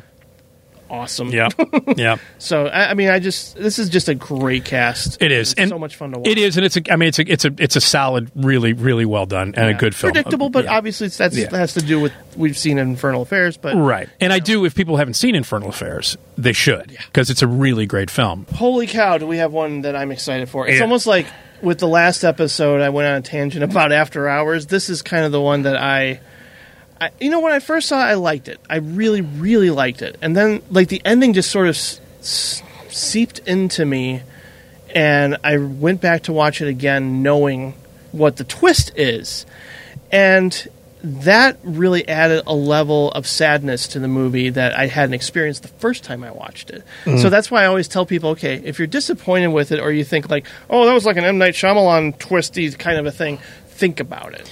Well, think about the the anxiety, the PTSD that he's experiencing as a result of being in the war, and then his his wife does what she does, and how he copes with it is creating this imaginary uh, person, and he gets to live that out. And this is, you know, what you mentioned with Cape Fear. This is where he steps it up. This is where it's like, here's some Val Lewton, here's some Samuel Fuller, Oh, yeah. you know, and watch me go because these are the kinds of movies I grew up loving. Well, Shutter Island is a is a is a is a really truly unnerving film. Um, Yeah, from frame one. yeah, when and- he's like just like splashing water on his face, and oh yeah, like everything. I, I, the more I watch this, I'm just like, God, this is really underrated. I think Oh, it's a it's a it's a tremendous movie. It is. the the uh, every I think every tonal mistake that he made with Cape Fear he gets right here. yeah, Um, but this movie's about a lot more uh, than what Cape Fear is about. And I don't think, I personally don't think Shutter Island has got the. I, I, I people, you know, when they were comparing it, oh, it's got this M Night Shyamalan twist to it. I don't think it's got a twist at all. Um, the reveal to me is relatively obvious, and and it, it you know, and it works thematically. It absolutely. It's not like like an M Night Shyamalan twist. is like, oh, it's it's actually the future. it's something like really base and stupid because he's a terrible filmmaker, and and like his twists are normally really fucking stupid. Mm-hmm. Whereas, and and again, I don't think this is a twist. I think it's organic within the way that the, the film is written. Yeah. and um um because it was an exercise all along that was simulated. I Yeah. guess you could say by by Kingsley and everybody else. Right. And I don't, I, you know, I don't really see what the, the. I, mean, I remember people like there was a, an uproar about it. Like, Oh, I, yeah, the audience I saw was, was like they turned on that movie. I don't, I don't understand that. I, I, I I just don't get it. The movie's genuinely creepy. Uh, there's some very scary moments, and it's some really wonderful. DiCaprio, DiCaprio's great in it. Michelle Williams is phenomenal in the movie. Yeah, she's got a, she's, she, yeah, she's got. she's got a thankless role, but it's but it's but she's but it's Michelle Williams, and Yeah. she brings an air of and a real depth to it. Mm-hmm. Um, yeah, these are dream sequences that actually add to the character's plot Yeah. and what he's struggling with. I'm reminded of the anxiety I experienced watching Jacob's Ladder to Yeah. some degree. Yeah, no. It's very different stylistically, but I mean, it does hint at the PTSD as a result of being in the war and gone through these traumatic experiences that sort of lead him to this coping mechanism Mm-hmm. that he invented. And I mean, like, obviously, I went to school for psychology, so like, this is kind of the kind of movie that I gravitate towards Right. in general. The themes presented here, and the fact that, like, I think it was around the time I'd finally seen some Val Lewton movies. It was Mm-hmm. Island of the Dead, like some really groundbreaking stuff. That I was just like, okay, I know what Scorsese's Right. going for here, Right. and it, it works so well. And I mean, it just showcases the tragedy um, of having to live with personal demons and not knowing how to deal with them to the point where he decides to get a lobotomy right. and that's just oh the ending that the when, when you finally know that just the ending really like oh I, I I like have to There's see something funny after watching some of the some of the strengths of, of Scorsese's films are that he he really does, um, and this he does it over and over and over in a lot of his movies. There there are many movies where he really captures loneliness and anxiety better than any director on the planet, and um, and this more than anything else he does in in, in Shutter Island. Um, but Lost. but does it lost? Com- Yeah. Oh man, yeah. But he does it in a way um, that in this case is it's very stylish. It's a very stylish film. You know, really beautifully shot. Mm-hmm. That There's score. is phenomenal and creepy. Um, and there are moments in the movie that are genuinely scary and and really unnerving. Like uh, the first time I saw the movie, I just remember uh, uh, literally being like on the edge of my seat, like what the fuck is going on, and just like really on the verge of freaking out for the entire running time of the movie. And that's you know that's that's pretty impossible for for for a lot of people to do. Uh, at least to me, because I'm not, you know, I'm not the most jaded guy in the, or I'm- I am the most jaded guy in the world. I wouldn't say that And, but um, but I mean, but I've seen everything, and like to have a movie like genuinely like really get under my skin, and this movie really gets under my skin. Like it really fucking freaks me out. Um, and and to work on that level, just like viscerally, to have that happening, along with matching these themes and really grabbing some emotion. Like there's a lot of emotion in this movie. It's a very emotional. It's a very sad movie. Very a sad. Very very sad film. Um, and Once that you flash back to what happened. yeah, it's unbelievable. It's unbelievable. and DiCaprio again, phenomenal. Yeah. uh, uh, phenomenal. And I do want to mention uh, a really, really, really, really wonderful uh, appearance by Elias Koteas. Um, Oh yeah. he I thought it was De Niro when I first saw the trailer. I was like, Oh no, no, no! like it's a- Koteas, and, Yeah, and, right. and that scene is one of my favorite scenes in the entire movie. One of the scariest Creepy. scenes. He's fucking great in that scene. Yeah. Um. So, I- but I that's Jackie Earle Haley. Jack, Jackie Earle Haley uh, w- Yeah. during his big comeback. Mm-hmm. Um. But yeah, so no, genuinely scary movie. Uh, very, very creepy. Highly recommended it, and uh, and that's I went back and rewatched that one for this, and uh, and it held up. Yeah, it holds up. It's- It, it certainly does. When you think about it more, it really affects you. Absolutely. Yeah. Absolutely. Great stuff. Now, this one I you love more than anybody else I know. Um, I, Hugo, I guess we're going to be talking about. Yeah, I I like it. Yeah. I like it. It's one that I admire, but I don't get as invested in the kid's story. I just like let's let's watch Ben Kingsley. Yeah. and but clearly Scorsese's love of film restoration and old film is you know th- throughout this entire movie, and it has very good intentions. I think it's a little slow, and I don't know. I, I'm I, I'm surprised to say this. I don't get caught up in like the fact that you know that this kid has lost his dad, and you know, usually that's something that really hits me, of course. But it doesn't really for me. and It doesn't in this movie as strongly as I'd hope. That's interesting. Yeah, Um, I know. up until up until up until that point, um, oh, and I still think it. Uh, I think Hugo's the best movie he did since Goodfellas. I think by far it's the best film he's made since Goodfellas, and um, I I think it's one of the most personal movies that, that uh, Scorsese has ever made. Uh, one of the most passionate films he's ever made. One of the most beautiful movies he's ever made visually. Um, Oh, yeah. One of the few times that I told people it was a requirement to see in 3D. Uh, one of the only one of the only times that 3D had been used for a purposes outside of being a fucking gimmick. Like Scorsese made a beautiful three dimensional world out of this and used the 3D to add depth, to add beauty, and substance to the film. And never has 3D been used in that regard. 3D is a gimmick most of the time. Uh, there have been movies that have used it pretty well. Uh, but, BFG did actually, but uh, yeah, Yeah. yeah. And I, but I, but I went out of my way. Most most of the time, I'll tell people don't bother. 3D is a great way to get four four extra bucks out of your wallet, Mm-hmm. and that's that's it. But not in the case of Hugo. Uh, with Hugo, I think the 3D was part of the beauty of the film. Um, as you mentioned, his passion for the restoration of film, uh, his passion for film in general, uh, his, his his you know his his love of uh, of of gadgets, his love of of uh, of the way films used to be made. Sure.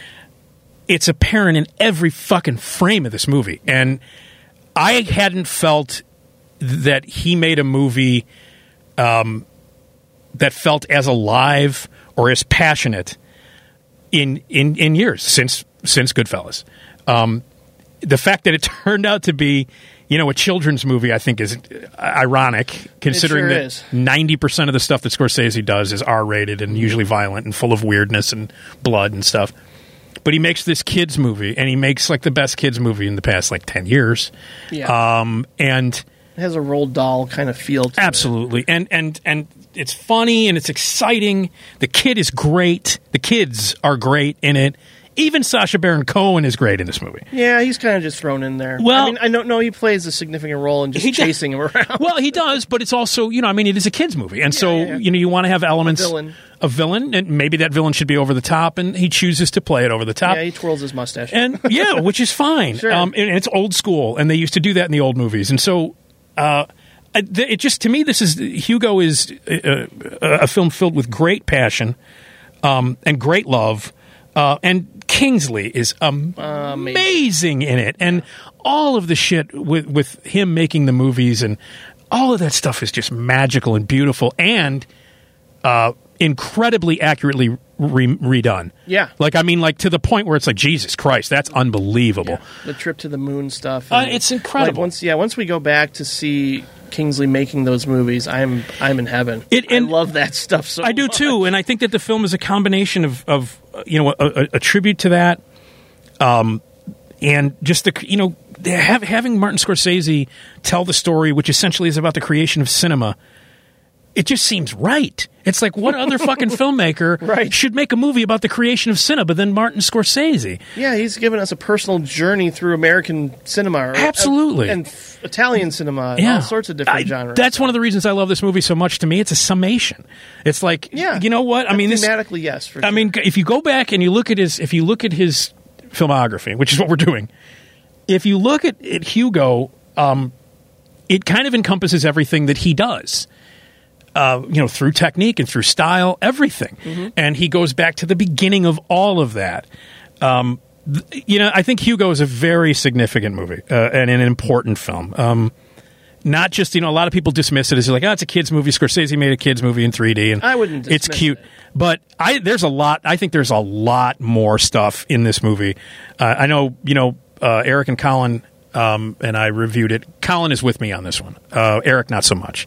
Um, and I, I don't, I, you know, like for me, it's it's just just like amazingly obvious that this is a great film. Like when I was watching it, I was like, "This is an important film. This is one of Scors. This is one of the highlights of Scorsese's career, in my opinion." Um, and I've, I've, I've, you know, I don't, you know, obviously, I'm not able to see it in 3D now. Um, but I've seen it several times. I think it's it hold, not only holds up, it gets better and richer and more important with every viewing. I, I fucking love Hugo. Clearly. I absolutely love that I, movie. I really like it. I, I want to get to the love. I mean, maybe if, if I watch it a couple more times, I'll get there. I just I, I get I get a little restless. I'm surprised, but For some reason, I, I'm not. I, you know, I was. You know, it it hit me on every level. It hit me emotionally too. Like I was really like, wow, this is so beautiful. And I, I you know, even just the imagery of it was breathtaking to me. oh yeah, um, yeah. There's there's just moments in it where it's just like, yeah, this is pure Scorsese. Yeah. It's you know, it's not just playful. It's not just a kids movie. It's got a lot of heart and passion. This Absolutely. is a true passion project, Yeah. which we've used a lot here, but still. Yeah. Well, it's- it, it was, you know, uh, I just remember when it was over, I was just like that. You know, that was, was for me. It was a magnificent cinematic experience watching Hugo. It really was, and I and uh, I I still to this day adore it. Now we get to the complete antithesis for you. This is interesting. It's like you go one from ex- one extreme to the other. Yeah. I walked out of this one delighted. I don't know. I laughed so hard during this movie, and it didn't feel like a three-hour movie to me. That's I know you feel very differently. Very different. Yeah. Um, it has a pulse. It's a black comedy. I think DiCaprio is having a ball playing this character. I like Jonah Hill. I like, um, oh my god, Kyle Chandler. Mm-hmm. I like. I mean, I don't know. It's. But I also enjoy some of the quieter scenes. I enjoy when um, Kyle Chandler meets with DiCaprio on, on his yacht, or you know the, the meeting with the Swiss bankers, or DiCaprio's wonderful scene with McConaughey. Um, so there's just like he does this thing where he's fascinated by masculine energy and how destructive and horrible it can be, how greedy it is, and he he, he actually said that this was almost like going back to making an independent film and embracing improvisation and throwing lots of things against the wall but you know just like a lot of crazy things that I kind of laughed at. I mean, humor is subjective. I realize that, but yeah. I kind of enjoy this movie. Wolf of Wall Street is is widely uh, uh, loved. Yeah, Um, yeah. uh, I'm in the minority. I I thought I hated it. I I, I know, I was shocked. I mean, I just thought it sucked. Uh, um, But I was with the lude scene. I was with the lude scene is phenomenal acting. Yeah. phenomenal when he's crawling out to the car.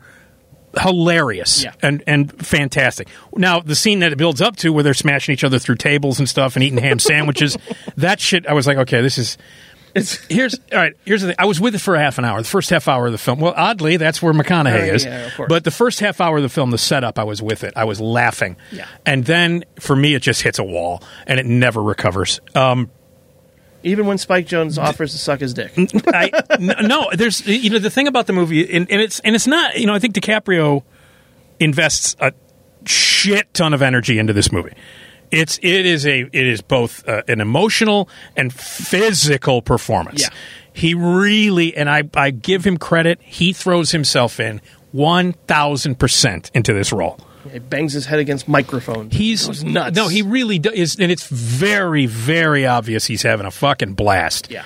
So I'm not that I'm not I'm not criticizing that at all because and again you know how much I love we've talked about this DiCaprio is one of my favorite actors on the planet he's clearly having a ball this shit just did not work for me at all um, I didn't care about him I didn't care about the world he was in um, I liked I liked. I well well that's but I mean you know Scorsese's made a lot of movies Sure, about assholes sure, sure. sure. eighty percent of the movies that Scorsese Yeah. makes are about assholes um, and I, you know, I will, you know, Margot Robbie naked, f- outstanding. I could watch that for three hours. That's fine. Uh, so, and and I, I I will say this: I admired the level of debauchery that was in the film.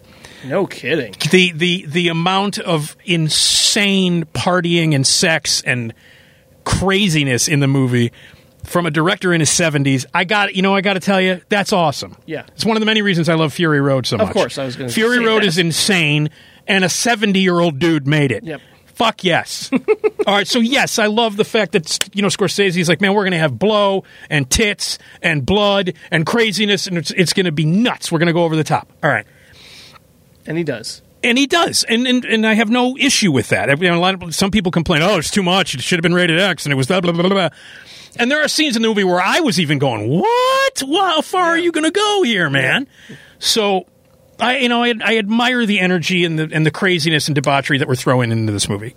The issues that I have, I didn't give a fuck about what was happening at all. Mm-hmm. Almost every scene in this movie is way too long. There are scenes in the movie where I'm like, this fucking scene should have ended five minutes ago. Way too long. The, it, it- for me, it felt like a goddamn chore. Halfway through the movie, I was like, "Oh my Did god!" Schoonmaker was she? Did she I think she. I can't remember. Yeah, I I think can't she- remember. I can't remember. I don't. I know. I, you know what? She didn't cut it. She didn't cut it. right. She did not cut it, and I think that's one. And, that could be. yeah, no, no, no. she didn't, and that, maybe that's one of the reasons why I was so. Cra- like, know, and and clearly, you know, we've talked about this in both parts. Improvisation is a big part of what Scorsese does. Absolutely, yeah. Especially when he's comfortable working with the same actors. At this point, he'd worked with uh, DiCaprio, what, five times already at this point. So he was clearly allowed free reign. And, but where most of that stuff you can't really tell when you're seeing a great Scorsese movie and there's a lot of improv going on, it just fits right in. Right. Here, it was obvious. Here, the stuff between him and Hill was so obviously improvised that I was like, all right. And that went on too long. I like, it was the first time I was ever like, Scorsese, cut back on the fucking improv for a little bit here. Um, and Well, I then. feel that way about later Apatow movies, but Oh, me too. me too. I mean, it's, you know, has a Judd Apatow made a movie under two hours? I don't think so. probably not. I don't think so. And they don't need to be that long. Except for Forty Year Old Virgin. Uh, yes, 40 Year Old Virgin, by the way, the only one that still holds up. Yeah. None of the other ones hold up. I concur. Yeah. Um, so so there's all that going on. I didn't give a fuck about about the characters. I thought it was gone on way too long. Uh, tonally, I thought it shifted wildly. Uh, like completely. Well, like, are we supposed to take how much of this are we supposed to take seriously, and how much of this is supposed to be completely ridiculous? And for me, there's no balance. There was no balance between the two of them. And then, the biggest problem I have, it's fucking Goodfellas again. I know. It's Goodfellas.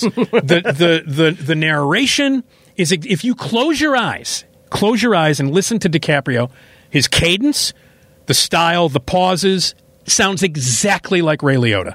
Exactly like Ray Liotta. And so, It you know, almost feels like a parody. and it, well, it does. I mean, almost it does. And, and I just kept shaking my head. I'm like, dude, you've made this movie three times now. You don't fucking need to do it again.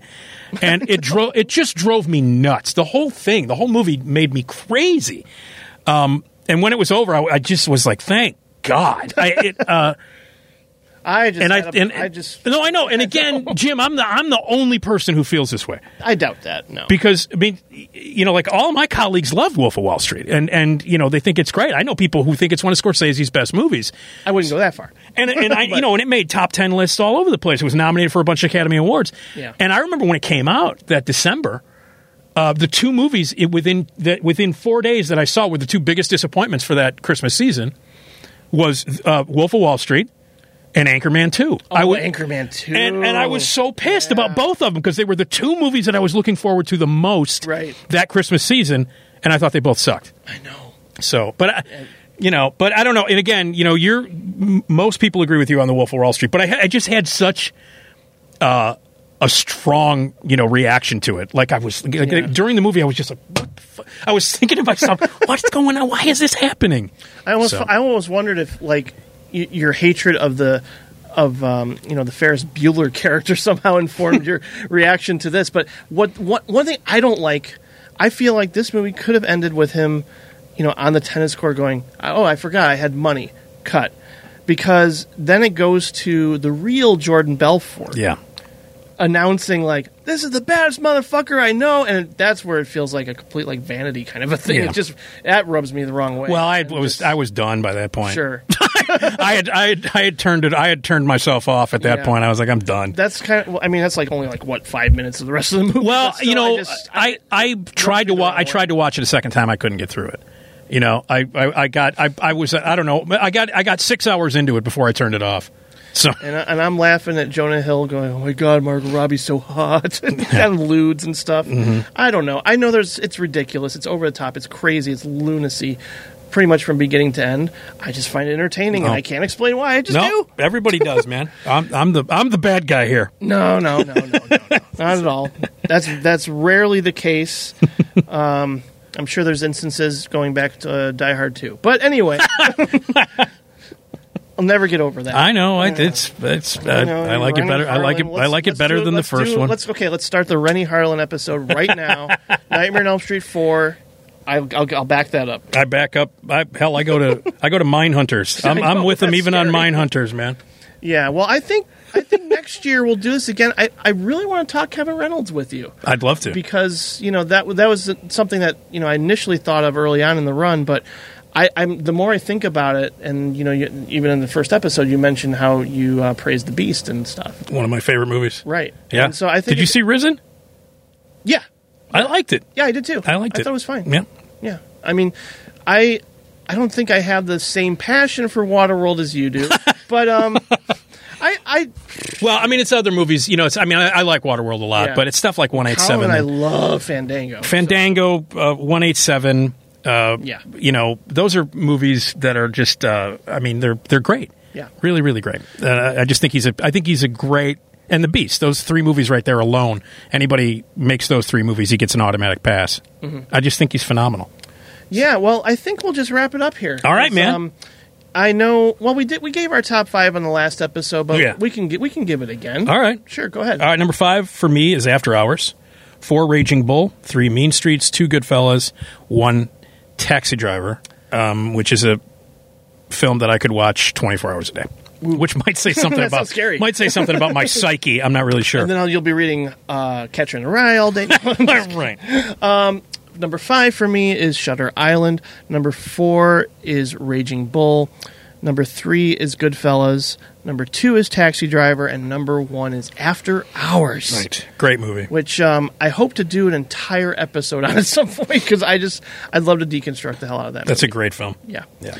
Well, it means so much to me that you've been on Oh. the show not just once but twice. Thanks, man. You're a busy man. No, but, I appreciate you know, it. It's a blast. I, working hard here I the love the fact that I can say fuck. I think people enjoy that. Too. I, I just really do because on my show I can't, and uh, so fuck. well, if you ever want your own podcast, you know who to call. Okay, we can call you it could the fucking Nick D show. the the, the Tobolowski files. We got the the Giglio files. The Digilio files. Yeah, t- right. telling stories and whatnot. That'd be that'd be a blast. But um, you Thanks, know, man. It's you- been a, it's been a real pleasure. Same here. I appreciate you, it. You have enthusiasm, knowledge, and I've, I just I've always said this. Going back to '97, one of my favorite critics ever. Thanks, man. Yeah. I really appreciate it. So next episode, it was pushed back a little due to some scheduling conflicts, but in just I think yeah, in a few days, finally going to do Agnes Varda. And You mentioned Vagabond. I mentioned Vagabond, early yeah. on, and I, which I just saw it. And I love Great film. the lead actress in that. whew, My God, what a performance! Mm-hmm. Yep. So yeah, we'll be talking um, some Varda with uh, my good friend and film blogger Kate Blair. Couldn't be more excited for that. Um, and then late this month, you'll be treated to some more episodes. So be sure to visit directorsclubpodcast.com. The podcast network, of course, is nowplayingnetwork.net. And give a listen to the just posted uh, bonus episode in which Erik Childress, uh, Collin Souter, and myself go back 30 years to review the film, the year in film that was 1986. 86. So much fun. Was the biggest movie that was the Top Gun? Was that the biggest film that so, year? Yes. Like the box office yeah. wise? Yeah. Yeah. And Crocodile Dundee, of all things, which is bizarre. I took a girl to see that on a date. oh no! I did, and then I took the same girl to see The Fly. Speaking of, uh, Oh yeah, of 1986. course. You you've, you have a long history of taking dates to Cronenberg movies. Yeah, well, you know, she didn't hate The Fly. She liked The Fly. Good. Uh, Thank uh, goodness. But the girl I took Dead Ringers to was not happy. Yeah. So Well, I couldn't be more proud of that episode, and of course, um, thanks again, Nick, for being on. This is a Oh, lot of fun. Thanks, man. All right, talk to you later, everybody. Have a good night.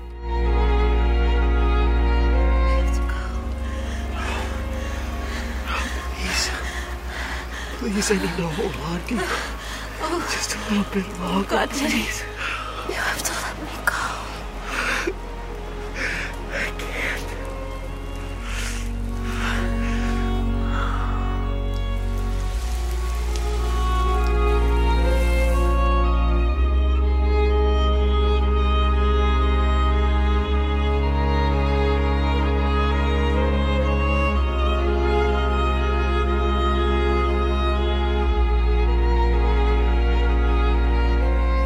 All of a sudden, the, the shit starts to hit the fan, and Frank's like, "God, Jesus, what the fuck? Oh, fuck!